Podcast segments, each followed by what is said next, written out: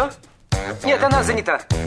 Какой министр? А мы свободны для всех и даже для министра. Это отдел «Жизнь привидений». Э, да. Вы знаете, ко мне влетело очаровательное привидение. Мы с вами на одной волне. Hello! Общежитие слушает. И мы вас слушаем. Галочка, ты сейчас умрешь. Нет, лучше жить, общаться и слушать. Разные темы, разные мнения. В программе «Мы вас услышали». Программа предназначена для лиц старше 16 лет.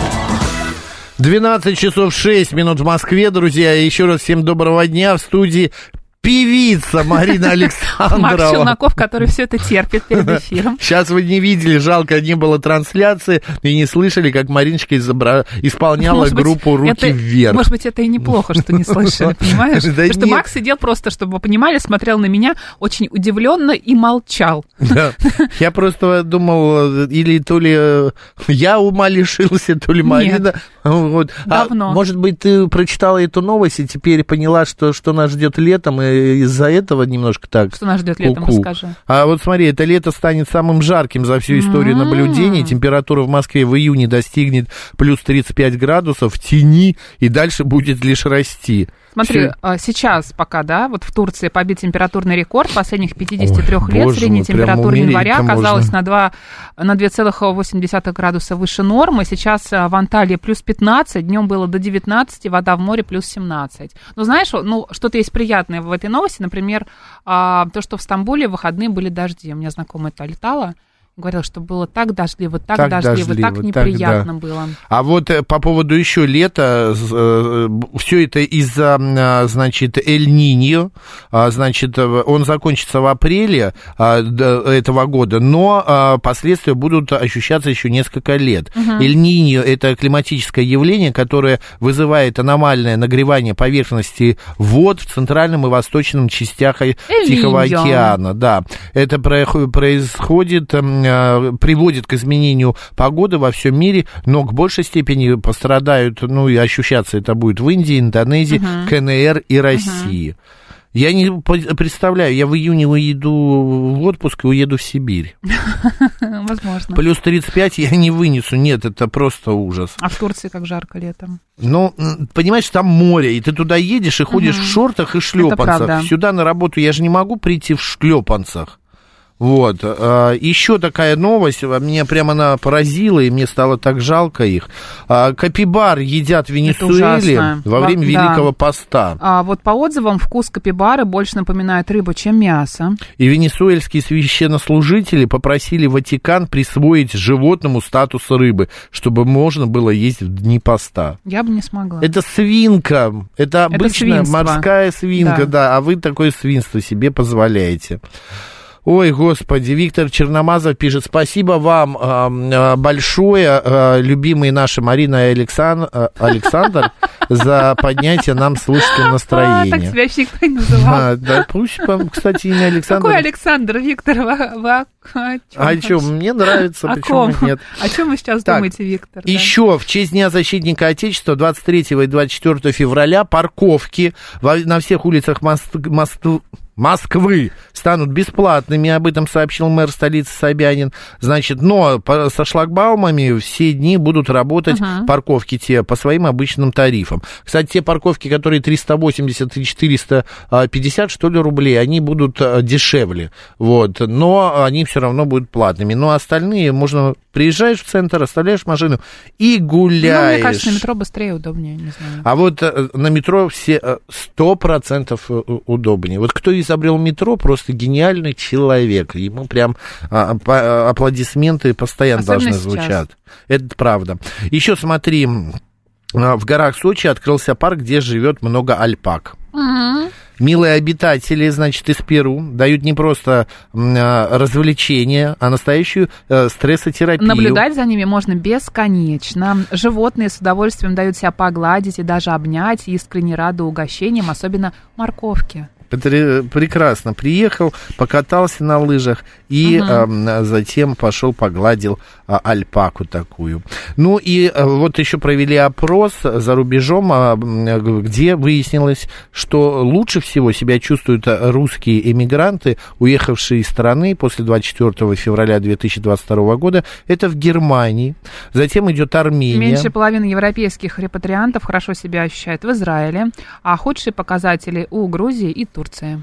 Ну, э, я так и э, предполагал, потому что, ну, я не знаю, правда, вот про Израиль, как сейчас там себя чувствуют уехавшие, мне кажется, не самая комфортная страна сейчас для проживания, потому что, ну, там как-то, не знаю, э, достаточно тяжеловато. А, Стреляют, взрывают, ну и так далее. Хорошо, э, так, и еще такая новость, вот мне понравилась. Уральские авиалинии начали выдавать свидетельство рождения детям, которые родились в небе, Марин. В свидетельствах будут указаны дата, время, высота, номер э, судна, ряд кресел, а также координаты, спроецированные на Землю. Так в будущем ребенок сможет посетить место, э, прилетая над которым появился на свет. Мне всегда хотелось, вот э, была такая еще, знаешь, теория, что если ты родился в самолете, то типа тебе пожизненно бесплатные перелеты. Это было бы вот, супер. Да, или в поезде, то тоже пожизненно. Москва-Питер, например, да? Москва-Питер, да. Да. Вот, но, увы, оказывается, это была, э, это миф, и такого нет, но, и- но все равно. Э, Как-то приятно об этом думать. Хорошо, ладно, меняем тему, переходим к нашей э, К, на- любимой... к нашим навязчивым идеям. Да, ребя, э, рубрики с Анной Девяткой.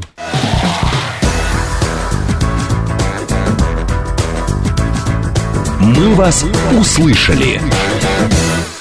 Марина, у тебя бывают навязчивые мысли какие-нибудь? Конечно. О чем вот тебе вот... э, Я, у меня, знаешь, бывает, Когда что... надо поесть, например. Вот я сижу и думаю, господи, хочу есть, хочу есть, не могу, хочу И есть. все, больше ни о чем думать не да можешь. нет, конечно, еще о чем-нибудь могу подумать. У ну, меня- ну- нужно что-нибудь сделать, а, куда-то поехать. Э, Сейчас вот сложно, знаешь, так вот э, сказать. У а, меня в большей степени навязчивые мысли связаны с родными, вот, со здоровьем, вот, а, с домом, что я... Что-то глобальное да. такое, наверное, да, с будущим. Ну вот может быть, я не знаю, вообще э, нужны эти навязчивые мысли, почему они прицепляются, почему мы так зацикливаемся на этих навязчивых мыслях, с нами Особенно сейчас ночью. это Наверняка да, все перед просыпались сном. ночью с какой-нибудь дурацкой мыслью. Или перед сном. Да. К- Мысль, которая не дает тебе Они покоя. вторгаются в сознание и копошатся там, и что-то делают, и нагнетают, да? А утром ты можешь проснуться и Ты подумать... Википедию, что ли, читаешь сейчас? Нет. Нет? А утром ты просыпаешься и думаешь, господи, ну почему я не спал ночью? Зачем я об этом Об думал? этом думал. Это же такая ерунда. Психолог Анна Девятка присоединяется к нам э, с- в эфир. Ань, добрый день. А, Добрый день, привет, Макс, привет, Марина. Привет, Хорошо ли Ань. меня слышно? Да, привет, чудесно слышно. А где стенд? А, стенд. Ну вот сегодня я без стенда. Да, зато вокруг меня много бумажек э, разложено с подсказками. Вот, буду вам рассказывать сегодня так вот образно. Понятно. Ань, что такое навязчивая мысль, навязчивая вот, вот э, Как идея? понять, что они да. навязчивые, а не просто мысли в нашей голове? Это такие мысли, которые возникают в сознании человека против его воли. И вот то, что ты, Марина, рассказываешь, то, что ты, Макс, рассказываешь как пример, это пример хороших навязчивых мыслей, которые сигнализируют о наличии потребностей. Потребности покушать, потребности узнать, все ли в порядке у родственников, как у них дела, потребности проверить свое здоровье. Вот это все такая хорошая навязчивая мысль, которая привлекает к себе внимание и буквально кричит, пожалуйста, обрати на меня внимание, тебе это нужно. А есть еще навязчивые мысли, которые не зависят от человека, и они им овладевают и заставляют делать всякие разные вещи, которые со стороны кажутся странными. Например, люди моют руки по пять раз, потому что у них традиция, потому что у них кроме навязчивых мыслей есть еще навязчивые действия. Это называется обсессивно- обсессивно-компульсивное расстройство. А, Бывает послеродовая депрессия, когда человек начинает себя самоуничтожать с помощью мыслей и говорить там я никчемная мать, я хочу причинить зло своему ребенку. Это вот такие негативные а, мысли. И еще бывают мысли при депрессии, когда человек тоже обрушивает свой гнев на себя и с помощью аутоагрессии использует вот эти навязчивые мысли с целью саморазрушения. Вот здесь нужно уже обращаться к психиатру. Здесь э, та история, когда человек сам справиться не может. А Получа- если, да, да, Макс. Ну, говори, говори, А говори. если есть такие навязчивые мысли, когда ты боишься там заразиться, а постоянно там протираешь руки, это тоже обсессивно-компульсивное расстройство или это что-то другое уже? Это уже, как это слово, Какое? паранойя. Да, или уже это паранойя. Боишься там заразиться, когда кто-то в метро чихает, ты думаешь, ну все, теперь я точно Бесконечно заболею. бегаешь к врачу, сдаешь Да. анализы. Ипохондриком становишься. Последние несколько лет э, ввели в нашу жизнь столько нововведений, которые раньше казались немножечко сумасшедшими, да, что сейчас сама мысль о том, что ты можешь заразиться, она не кажется какой-то надуманной. И там обсессивно-компульсивное расстройство, оно возникает, когда нет особой причины беспокоиться о том, что ты можешь заразиться, человек надумывает себе эту проблему. Но в реальном мире мы действительно можем заразиться, и тогда эта мысль навязчива, но она может быть вполне адекватной. Ань, а есть ли какие-то, а, ну, а, скажем так, черты вот этих навязчивых мыслей? Как отличить, А, навязчивые да, они или да, обычные? Да, навязчивые или обычные. Вот насколько я понимаю, они возникают спонтанно. А, человек об этом не думает, а обычные мысли у него другие, а вот эти вот навязчивые, они появляются, ну, ниоткуда. Да, и он причем на них циклится. Он циклится и не может отделаться. Он пытается переключиться на другие мысли, но навязчивые мысли настолько сильны эмоционально и несут для человека какую-то угрожающую информацию, что он не может от них избавиться. Он зацикливается на них. Ну вот, например, есть такой пример, да, когда женщина гуляет с собакой, и вместо того, чтобы любоваться снегом, наверняка сейчас в Москве прекраснейший снег, а любоваться Надоел. природой. Вот так как я люблю вот грелки везде, вот у меня всегда везде были грелки из спортмастера, я прекрасно отношусь к снегу и ко всему прочему. Вот. И вместо того, чтобы любоваться природой, дышать свежим воздухом, который можно найти в Москве, а, женщина начинает думать про разговор с мамой, который состоялся накануне. А мама, например, позвонила и хорошенько так объяснила своей дочери, что пора рожать детей. И не важно то, что муж сейчас, например, без работы не зарабатывает, а обязательно нужно жить по шаблону, и вот ей уже скоро 30 лет, и обязательно нужно родить ребенка. Если она не родит ребенка, то она какая-то неудавшаяся женщина. И вот женщина ходит, гуляет с собакой и зацикливается на этих мыслях, что вот мама от нее хочет Мгм. внуков. Она очень любит маму и хочет ее порадовать этими внуками, но обстоятельства жизненные такие, что она не может себе это позволить сделать. И вот она ходит и вроде на маму злится, что мама ее не понимает, и на себя злится, то, что она не может выполнить просьбу мамы. И начинает циклиться вот на этих мыслях. И если эти мысли останутся у нее в голове, она ни к какому выводу сама для себя не придет. Эти мысли будут перегнивать, потому что любые эмоции, вот, которые за мыслями, они перегнивают, если их никуда не девать. И тогда она останется вот с, с осознаванием, что она какая-то не такая дочь, что она плохая дочка, потому что на маму злиться нельзя, она неудачница, у нее ничего в жизни не получается. И вот начнется Но- вот эта мысленная жвачка. А как остановить себе вот этот мысленный поток в голове? Вот опять же, я раздумывая над этой темой, понял, что э, некоторые мысли, которые мне приходят, э, э, силой воли не, установ- не остановишь.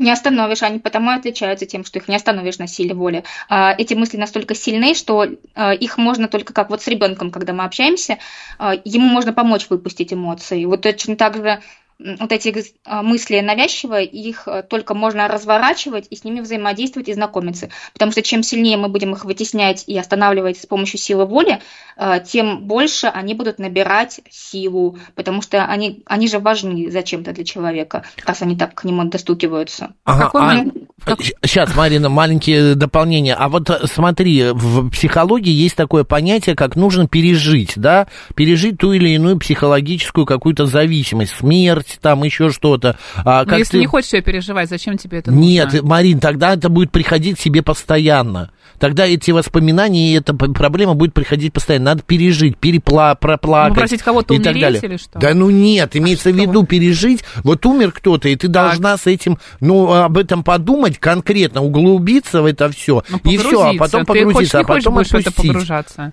Но тогда это будет у тебя постоянно всплывать. Ну, Понимаешь? конечно, Да. Мне кажется, я знаю, о чем ты говоришь, Макс. Да, вот навязчивая А, Есть мысль такая теория, да, что можно избавиться от этих мыслей с помощью погружения человека Да. в эмоции, которые он испытывает от этих мыслей. И э, эта новая практика, она еще не имеет а, должного какого-то диагностирования, Вот. Но это идея, когда человека знакомят с его сложными эмоциями и сначала дает ему самую сильную эмоцию, а, погружает его в какую-то фантазийную историю. Там представь, что сейчас мама на тебя злится. Представь, что ты опозорил всю свою семью. Человек переживает этот стыд, например, да, с которым связаны навязчивые мысли. А затем какая-нибудь эмоция поменьше. Э, вот, и человеку предлагается ее пережить, но при этом этот человек находится в контакте со специалистом, и внешне это контролируемо, и безопасность обеспечивается именно психологом, и при этом человек э, всегда понимает, что это игровая ситуация, и он имеет право сказать «стоп, мне хватит». Другой вопрос, что люди часто не понимают, что им хватит, и им плохо становится потом, после уже. Вот. Но в момент процесса он все равно имеет право сказать «стоп, мне достаточно». Угу. А... Это повышает... Ага. Да, да, не договори. Да я хотела сказать, что, э, в принципе, это повышает устойчивость к таким эмоциям. Тогда в следующий раз, когда возникают эти мысли, человеку не так болезненно с ними сталкиваться. И он может пройти дальше, э, ну, хотя бы спросить себя, для чего эти мысли, что можно с ними сделать еще, кроме как подавить. Ну а как отключиться от советов э, родственников, которые советуют тебе родить ребенка или жениться, выйти замуж, найти новую работу, Никак. что-то еще сделать? Ответ лежит в сепарации. Сепарация всегда происходит через конфликт, и не нужно бояться конфликта, потому что как только вы скажете родственникам, что у вас своя жизнь, там определенно будет конфликт. И важно понимать, что он неминуем. Вот а, ну хорошо, можно. сепарация с родственниками произош... произойти может. Но вот, например, у меня дурацкая навязчивая мысль всю жизнь, сколько я себя помню, я все считаю. Имеется в виду, вот я шаги. еду по дороге, да, ступеньки, я иду по ступенькам, Навязчивые шаги. компульсии. Да-да-да, столбы фонарные, а, я не знаю, вот сижу mm-hmm. сейчас в эфире, я считаю башни Сити, сколько их там, потом считаю, сколько этажей вот в доме, который напротив. А эта сепарация с кем? С самим собой должна произойти или с чем? Или мне удариться головой, чтобы забыть об этом? А, нет, зачем? Тут нужно, нужно понять, это мешает в жизни или наоборот помогает, потому что... Да вот, ничего это не дает, и не мешает, и не помогает. Просто это иногда а, отвлекает от каких-то других навязчивых мыслей, типа болезнь какая-нибудь, несчастный случай произойдет с родными и так далее. А тогда это вторичная выгода появляется, потому что если нет очевидного ответа на вопрос, как это помогает, ответ, ответ лежит вне зоны осознавания. Если просто посчитать какие-то вещи, э, это вносит определенность в жизнь, а любая определенность, она успокаивает. Поэтому это какая-то помогающая практика. Короче, можно, можно не волноваться. Можно ее не обесценивать, да, ей пользоваться. Аня, когда навязчивые страхи переходят в фобии? Где грань? Да. А, я думаю, что грань а, там, где человека захлестывает ужас, потому что любая фобия, любой аффект а, связан с потерей рационального мышления, и человек теряет контроль над самим собой. Вот там, когда происходит потеря контроля, когда человек вообще уже ничего не может сообразить, вот там как раз эта граница и проходит. Ну, например, когда мы садимся в самолет, и я думаю о том, что я боюсь летать, и сейчас полечу, и вот обязательно что-то произойдет, сейчас фобия. будет турбулентность. Вот, ну, у меня навязчивые мысли такие. И вот они плавно переходят в фобию, получается, да, потому что я, правда, боюсь летать, и мне кажется, что сейчас действительно что-то произойдет, и что-то происходит. Я подтвер... нахожу подтверждение своим мыслям. Ну, что-то это, я имею в виду, какая-нибудь турбулентность, или какой-нибудь резкий взлет, резкая посадка, или еще что-то. Да-да-да, и потеря контроля происходит. Да, ну, как Здесь бы... фобия, угу. фобия, э, фобия полета, она связана с потерей контроля, и там важно себе помогать временными границами. То есть нужно засекать обязательно время, сколько ты находишься в пути. Э, лучше почитать про то, как э, выглядят авиаперелеты, наработать опыт, и вот здесь помогают как раз техники продышивания, когда ты сидишь в самолете, используешь техники дыхания по квадрату или просто пытаешься заземлиться через ощущение собственного дыхания. В общем, какие-то техники на успокаивание дыхать, дыхательные помогают uh-huh. в этот момент. У меня... И очень помогает ага, время, uh-huh. время, то, что время в самолете, оно конечно, вот это очень важно.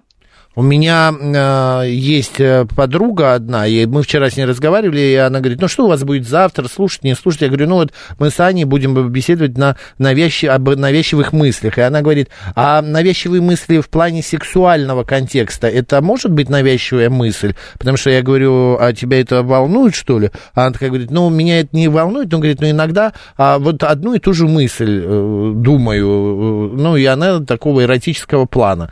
Эротические мысли навязчивые бывают? Как Или ты это... повернул-то? Ну да, ну просто она попросила задать вопрос профессионалу. Понимаешь, Ань, я бесплатно э, при, при, подключаю своих знакомых к э, вопросы решить. Один мой друг, Спасибо им большое, да, я вот как раз подготовилась к этому вопросу, решила не смущаться. А, И есть такая очень интересная вещь, что то, что мы фантазируем, и то, что на уровне интеллекта нас возбуждает в плане секса, и то, что возбуждает э, в плане там, гениталий, э, это две разные вещи. И то, что человек может продумывать какие-то мысли, которые его возбуждают в плане секса, не, не факт, что будут возбуждать его в реальности. Но опять же мы говорим тогда про наличие потребности, то есть человеку важна сексуальная сфера в жизни, и он ее не игнорирует, это очень хорошо. Вот. Ну а дальше вопрос, как реализовать ему свои потребности. Короче, эротические фантазии это тоже навязчивые мысли. Но они разные бывают. Если это какая-то цикличная мысль и навязчивые мысли, они чем, х- э, чем они отличаются? Они пугают. Эт- Эти эротические фантазии, они могут пугать человека. То есть он может хотеть чего-то такого, э, что он мысленно знает, что так хотеть нельзя, так делать нельзя, он знает, но при этом хочет. Это его возбуждает. Ой, это Окей. запрещенное. Да, такое, понятно. Смотрите, де- девочки, еще такой момент. Я помню, у меня была одна, был одногруппник в университете, который вот он идет по улице. Во-первых, он обходил всегда все как они называются, канализационные люки, он не наступал, трещины в асфальте, он обязательно эти- через них перешагивал. И еще ему нужно было дотронуться до каждой лавки, которую лавочки. Я представляю, как это выглядело со Со стороны. стороны. да. Это взрослый, В парке но- он часто гулял? А, ты знаешь, бывало, бывало. И вот это все ему мешало. Это было уже настолько, мы даже смеялись и говорили, слушай, Жень, тебе все-таки нужно к пси- специалисту, потому что, ну, это невозможно. С ним идешь, и вдруг он отбегает и трогает одну лавку. Идет, идет, раз бежит, другую трогает, перепрыгивает через эти э, трещины в асфальте и так далее. Но это уже был психоз. Насколько э, Может быть, это какое-то расстройство, да, вследствие чего? да, это уже, мне кажется, не навязчивая мысль, это уже, правда, что-то психологическое заболевание. Как понять, что все, уже пора, когда тебе мешать это начинает? Ну да, то, что ты описываешь, это уже симптоматика какого-то заболевания. А, Здесь, да, когда человеку самому мешает это в реальной жизни, и когда другие, наверное, люди, вот здесь очень важна обратная связь, когда другие люди говорят, это ненормально, уже задумайся, пожалуйста, о себе, обратись к врачу. Угу. Катя пишет, Макс, хватит задавать свои вопросы от лица друзей, вы Я спалились. представляю, как Макс в ЦАУ прыгает по Да, дорожкам да, да. у себя в парке и Марь, трогает ты вот мы лавочки. с тобой, когда ходим, я перепрыгиваю через мор- морщины, говорю, Ну, через, через морщины, морщины в асфальте. Слушай, ну ты, скажем так, обращаешь внимание на лавочки? Я? Ну, ты так смотришь с интересом на У меня эротические, может, фантазии к этим лавочкам. Я теперь буду по-другому к себе, конечно, относиться и Ой, господи, звукорежиссер тут прикрылся. А, Ань, а, есть ли какой-то совет? Вот, может быть, переключить тематику? Все-таки я, когда у меня ну, возникают вот эти вот навязчивые мысли, я что там чита, считаю а, какие-то столбы и так далее, я начинаю думать о чем другом. Или петь внутри, в голове я начинаю петь какую-то песню. И у меня это уходит. Это нормально, девственно, действенно? А, Ну вот в случае пересчета столбов а, лучше задавать себе вопрос, от чего я сейчас ухожу, увожу внимание к столбам. Потому что столбы это определенность и ясность, и понятность, и вообще такая какая-то симпатичная вещь. А внимание уходит от чего-то несимпатичного и неопределенного. То есть вопрос, что вызывает тревогу, от чего я хочу сейчас переключить внимание. Вот. А так, эм, мне кажется, хороший способ переключения внимания это, например, носить резиночку на руке. Если человек чувствует, что он начинает циклиться на чем-то, оттягивать ее и возвращать себя в реальность с помощью телесных ощущений.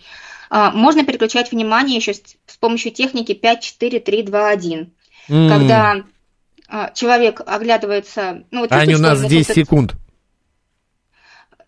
Так, хорошо. В общем, нужно включить все какие-то сенсорные другие чувства. Можно дольку лимона засунуть в рот и переключить тогда внимание на кислый вкус с этих мыслей. Ань, спасибо огромное. Классный эфир. Анна Девятка, психолог, была с нами, говорили о навязчивых мыслях. Спасибо. Новости. Спасибо, пока.